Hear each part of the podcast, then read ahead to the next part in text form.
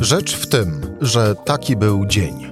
Cezary Szymanek, zapraszam na codzienny podcast Rzeczpospolitej.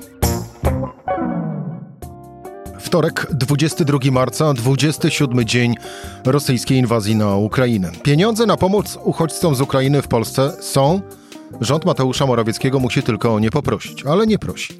Tak jak nie prosi innych krajów Unii Europejskiej o pomoc w przyjmowaniu Ukraińców, nie chcąc tworzyć precedensu w polityce migracyjnej. O funduszach na pomoc uchodźcom, o nowych sankcjach Unii Europejskiej i postawie rządu PiS w rozmowie z Anną Słojewską, korespondentką Rzeczpospolitej w Brukseli. Rzecz w tym, że zapraszam Cezary Szymanek. Słuchaj na stronie podcasty.rp.pl. Włącz Rzecz w tym w serwisie streamingowym. I przenosimy się do Brukseli. Tam Anna Słojewska, korespondentka Rzeczpospolitej. Aniu, dzień dobry. Dzień dobry.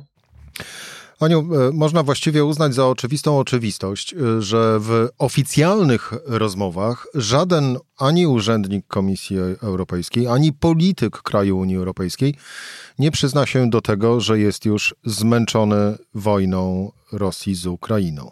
Ale w nieoficjalnych rozmowach no właśnie, i to jest pytanie do ciebie. Jak w tych nieoficjalnych rozmowach e, do trwającej już ponad trzy tygodnie wojny podchodzi zarówno e, Bruksela, tu mam na myśli urzędników Komisji Europejskiej, jak i politycy e, krajów Unii Europejskiej.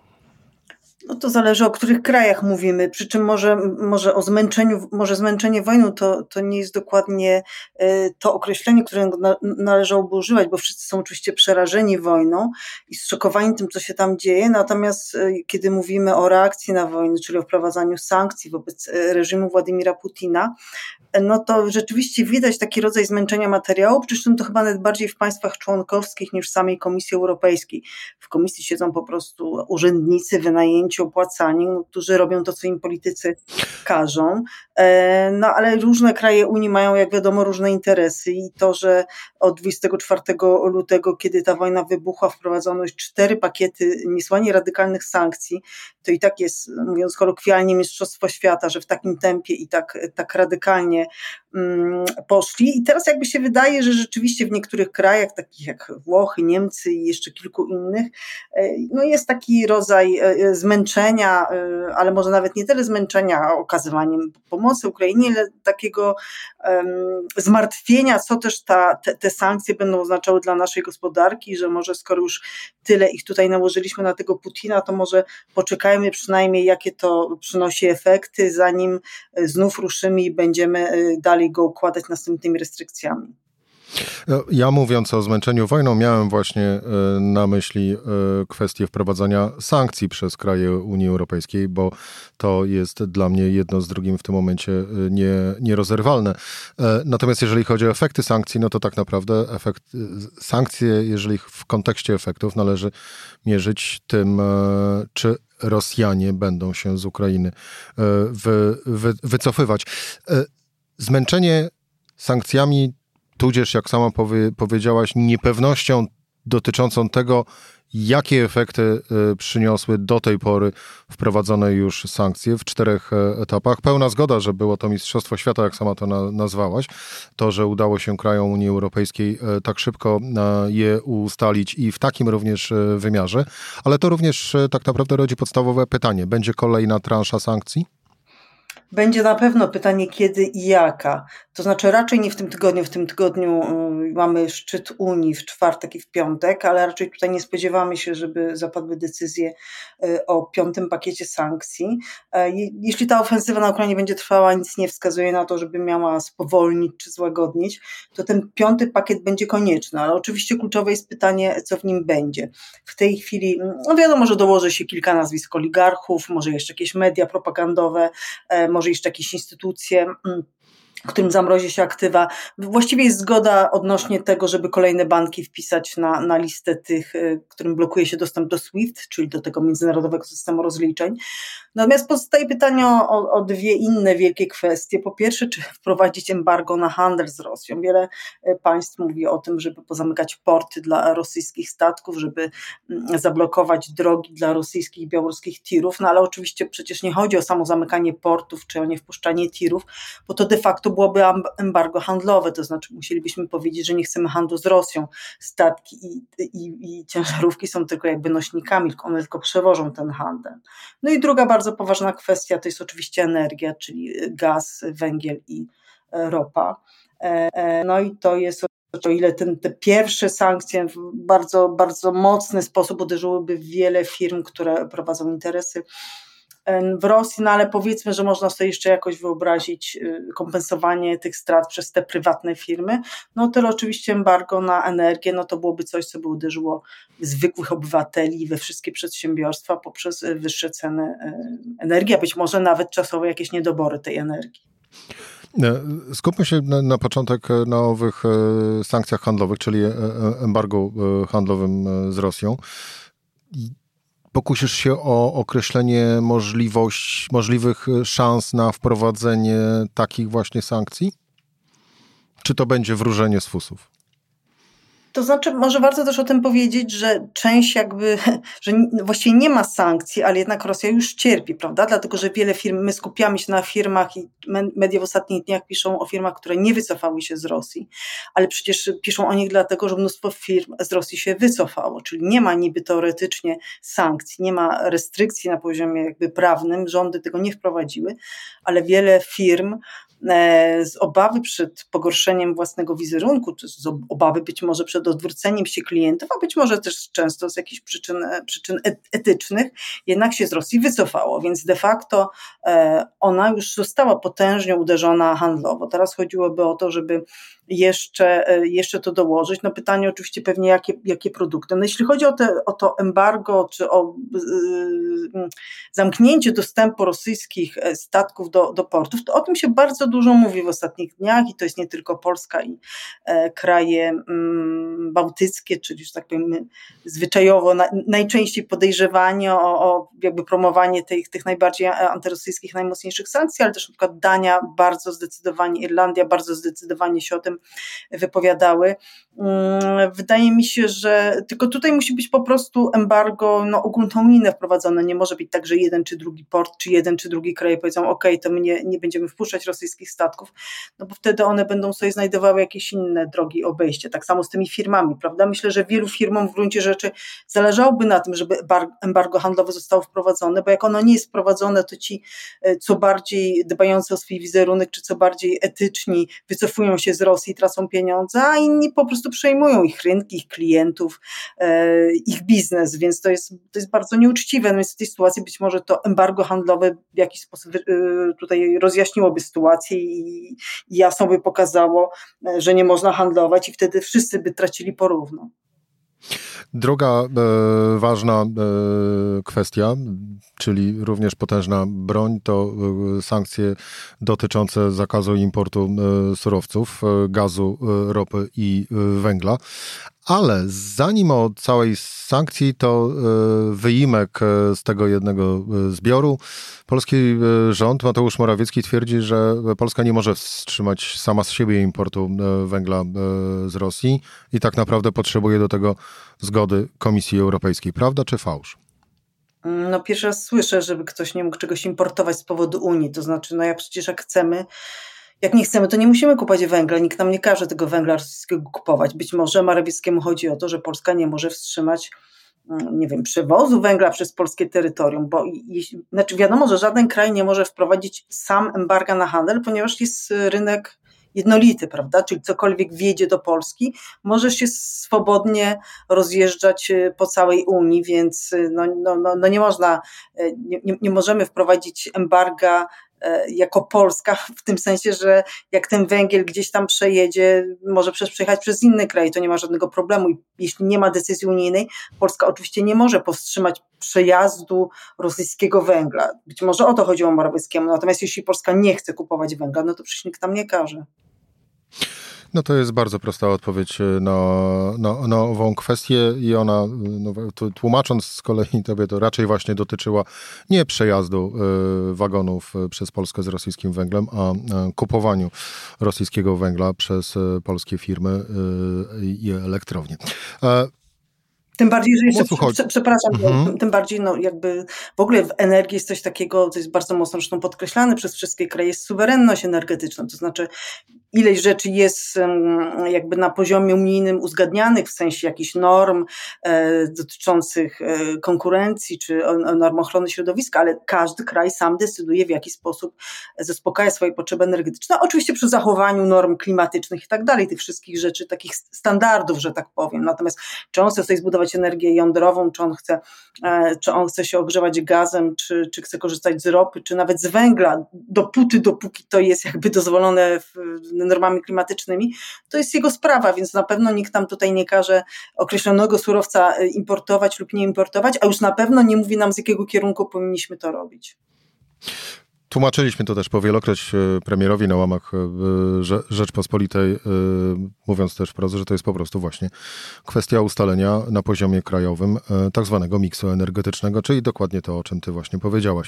Aniu, ale teraz przejdźmy do pieniędzy, które są i leżą w Brukseli na pomoc krajom, które przyjmują uchodźców z Ukrainy. Polska no, ponad 2 miliony osób przekroczyło już granicę ukraińską Polską. E, Polacy z otwartymi rękoma i wielkim sercem e, ich przyjmują, pomagają, a tymczasem premier Mateusz Morawiecki mówi, że nie będzie prosił Brukseli o pieniądze, aby sobie e, radzić z ową falą uchodźców, bo nie będzie, bo na przykład, jak mówił półtora tygodnia temu, jak dobrze pamiętam, e, to procedury, które e, są w kontekście potencjalnych pieniędzy są na tyle długie, że że nie wiadomo, kiedy by te pieniądze były, a pomoc e, tak naprawdę potrzebna jest tu, tu, i teraz. Ty liczyłaś mniej więcej, ile sumarycznie jest milionów euro do wzięcia, aby właśnie, aby pomóc krajom, e, takim na przykład jak Polska, e, w zmaganiu się z tą falą uchodźców? To znaczy, te, te, rachunki nie są w gruncie rzeczy takie proste, bo te pieniądze są rozsiane po różnych szufladach unijnego budżetu. Nie wiem, czy prawdą jest to, co mówi premier Morawiecki, że, że korzystanie z tych pieniędzy jest tak trudne, że aż nieopłacalne. Wydaje mi się, że nie, dlatego że jednak komisja bardzo te procedury teraz ułatwia. Być może rzeczywiście na początku, nie wiem, przez pierwszy tydzień, drugi, to było jakieś, no rzeczywiście to pewnie na razie wymaga jakiejś tam biurokracji, ale też nie jest tak przecież, że te wszystkie pieniądze Polska teraz wydaje. Ona będzie je wydawać w najbliższych tygodniach i miesiącach i mówienie z góry, że się nie bierze unijnych pieniędzy, no wydaje mi się jakąś totalnym, totalną nieodpowiedzialnością. I zresztą moim zdaniem to też jest nieprawda, dlatego że skądinąd w Brukseli wiem, że polscy urzędnicy czy dyplomaci bardzo o te pieniądze się upominają i zabiegają, więc to zresztą akurat dobrze. Mm, no, jest kilka źródeł, z których można skorzystać, takie proste źródła, takie unijne fundusze na pomoc humanitarną, które właśnie mogą być uruchamiane w ramach kryzysów uchodźczych, unijne fundusze wspólne na politykę migracyjną, które też teraz mogą być wykorzystane. E, wreszcie mm, Polska Dostała też takie pieniądze na walkę z pandemią, e, tak, z takiej linii, która się nazywa React EU. E, I to były takie pieniądze przeznaczone, e, to nie ma nic wspólnego, znaczy to niby są pieniądze z Funduszu Odbudowy, ale one nie są z tego słynnego KPO, który jeszcze nie został zatwierdzony. To jest taka linia, która była już uruchomiona i w Polsce już wypłacona jakieś raty bardziej na y, takie kwestie jak jakieś pomoc szpitalom, no takie bardziej związane z taką bezpośrednią walką z pandemią. I to też pieniądze, które nie są wykorzystywane w pełni i one też komisja zdecydowała, że mogą pójść na te doraźne potrzeby dla uchodźców. Są pieniądze, które nie będą wykorzystane z budżetu na lata 2014-2020, który jeszcze do końca tego roku te pieniądze mogą być wydawane. I to, czego Polska nie wykorzysta, a na pewno czegoś nie wykorzysta, normalnie musiałoby być zwrócone do unijnego budżetu, jest decyzja, że w 100% bez konieczności wkładu własnego może pójść na uchodźców. Polska może też brać pieniądze z nowego unijnego budżetu, e, też z polityki spójności i też tutaj komisja mówi o jakiejś maksymalnej elastyczności, maksymalnie uproszczonych procedurach. Zresztą komisja ma, ma, ma zaproponować i to już jutro, w środę będą jakieś, jakieś decyzje ogłoszone tego do, dotyczące, pewne jeszcze dalej idące uproszczenia. Wiemy, że dzisiaj we wtorek jest delegacja Komisji Europejskiej w Polsce, która ma oceniać te potrzeby finansowe, jakie można zaspokoić.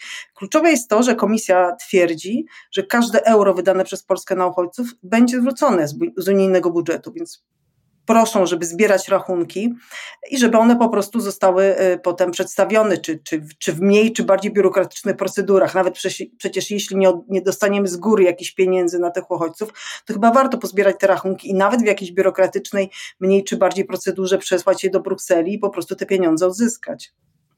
Pytanie tylko, czy rząd Mateusza Morawieckiego, ministrowie i urzędnicy y, urzędów wojewódzkich y, takowe rachunki y, zbierają po to, aby później przygotować zbiorczy rachunek, mówiąc kolokwialnie, fakturę do, do Brukseli. Aniu, a ten pomysł dotyczący jednego dużego, wielkiego funduszu stworzonego przez Unię Europejską na pomoc, pomoc uchodźcom, to pomysł, który tylko fruwa w powietrzu, czy on jest jest e, realny, jeżeli chodzi o urzeczywistnienie?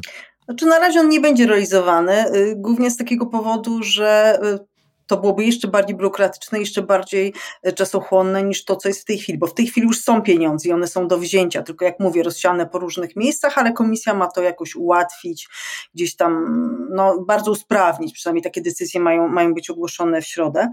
E, natomiast ten nowy fundusz, no to znów wymagałby jakichś politycznych decyzji na poziomie 27 państw, zgody tych 27 państw, prawdopodobnie jakiejś zgody potem Parlamentu Europejskiego, uruchomienia tego wszystkiego. No nawet w sytuacji wojny, kiedy naprawdę wiele tutaj decyzji jest podejmowanych bardzo szybko, jak na tak gigantyczną organizację składającą się jednak z 27 suwerennych państw ze swoimi parlamentami, ministerstwami i tak dalej, no to, to by po prostu zajęło więcej czasu. Więc na razie, y, a przypuszczam, że drugi powód jest taki, że chyba jakiś, część państw nie chce tworzyć wrażenia, że to trzeba tworzyć nowy fundusz, do którego mają iść nowe pieniądze, więc komisja ma do tego podejście, wydaje mi się, to nie jest głupie, takie pragmatyczne, no skoro ten fundusz miałby zająć czas i może niektórzy by się nie zgodzili, to po prostu wydawajmy to, co mamy, przedstawiajmy i rachunki, jak się okaże, że tych rachunków jest tak dużo, że pieniędzy nie starcza, to w takim razie wtedy wystąpimy do państw członkowskich i powiemy, słuchajcie, nie ma pieniędzy, potrzebne są nowe pieniądze. No nie sądzę, żeby w sytuacji wojny tutaj ktokolwiek odmówił.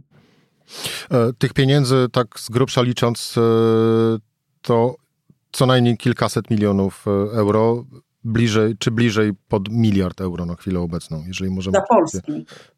Tak. Mówimy o Polsce. E, to znaczy, myślę, że pod miliard euro, z, taką, takim zastrzeżeniem, że nie wiem, ile pieniędzy zostało, mówię o tych natychmiast do wzięcia, nie wiem, ile pieniędzy mhm. zostało z budżetu 2014-2020. Tego nie wie też komisja. Ja rozmawiałam z komisją dwa dni temu dokładnie na ten temat i oni mówią, że Polska jeszcze się nie policzyła, że Polska jeszcze nie przedstawiła informacji, ile jej zostało z tego starego budżetu, w sensie no, po prostu niewykonanych projektów, zresztą niewykonanych też być może z powodu wojny, pandemii, porwanych łańcuchów dostaw, nie wiem, Ukraińców, którzy wrócili na Ukrainę i nie są w stanie dalej pracować w polskim sektorze budowlanym, to tutaj też są takie realne przyczyny tych, tych opóźnień, czy być może nieukończonych kontraktów, więc tych pieniędzy też się mówi pewnie o kilkuset przynajmniej milionach euro tutaj, ale są też te pieniądze właśnie z tak zwanego REACT-EU, są pieniądze z funduszu migracyjnego, są pieniądze humanitarne. Myślę, że tutaj na bieżąco pod miliard euro pewnie można by z tego wyciągnąć.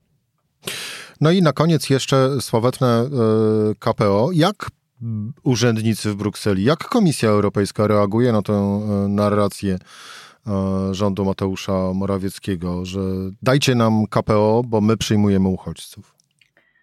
Bezpośredniego związku nie ma, dlatego że pieniądze z KPO to wszyscy wiemy. Nawet jeśli one, to znaczy one prawdopodobnie na tym mogłyby być w jakimś momencie wydawane na uchodźców, bo pewnie możliwe są jakieś modyfikacje programu, ale ja przypomnę, że w KPO inaczej niż w unijnym budżecie pieniądze są wydawane po. O ile w unijnym budżecie my możemy wziąć na jakiś cel pieniądze i potem przysyłamy rachunki, to jest rozliczane.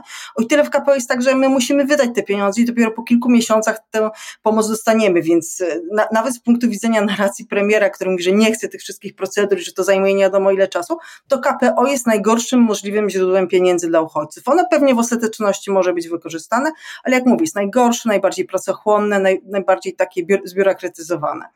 E, w tym sensie. Natomiast y, no oczywiście to chyba chodzi prawda, o jakiś gest polityczny, że Polska tutaj staje na wysokości zadania i to wszyscy doceniają rzeczywiście. I ja muszę powiedzieć, że na pewno atmosfera tutaj się poprawiła wokół Polski. To jednak jest ten taki niesamowity zryw e, ludzi, choć e, oczywiście wiadomo, są narzekania, że to bardziej ludzie niż rząd, samorządy narzekają i tak dalej. No niemniej jednak to jest pewien obraz Polski, która, która tutaj pomaga uchodźcom, a, a polski rząd do tego jest niesłychanie aktywny na arenie dyplomatycznej i premier i prezydent i wszystko to jest tutaj bardzo, bardzo naprawdę doceniane. mi się wydaje, że jest ogromna taka, takie pokłady dobrej woli, żeby ten KPO zatwierdzić i to tylko wymagany jest ten ostatni pretekst, to znaczy, żeby, żeby coś się w Sejmie wydarzyło to jest bodajże w środę 23 marca, ma, ma, być, jakaś, ma być jakieś głosowanie na temat e, znowelizowanej ustawy i, i, tych zmian w Izbie Dyscyplinarnej, więc sądzę, że jeśli Polska dostarczy ten pretekst, to tutaj już rozmowy są tak zaawansowane, że w najbliższych dniach czy tygodniach e, KPO będzie zatwierdzony. Tylko, że to nie oznacza, że jakiekolwiek pieniądze zaczną do Polski na uchodźców płynąć z tego KPO. I nazwijmy nie pretekst, a dotrzymanie słowa przez, przez rząd e, w Warszawie, bo likwidację Izby Dyscyplinarnej e, Mateusz Morawiecki obiecywał już e, razy kilka na forum Komisji, Komisji Europejskiej. Anna Słojewska, korespondentka Rzeczpospolitej w Brukseli. Aniu, dziękuję Ci bardzo za rozmowę. Dziękuję bardzo. To była Rzecz w tym we wtorek. Cezary Szymanek do usłyszenia jutro o tej samej porze.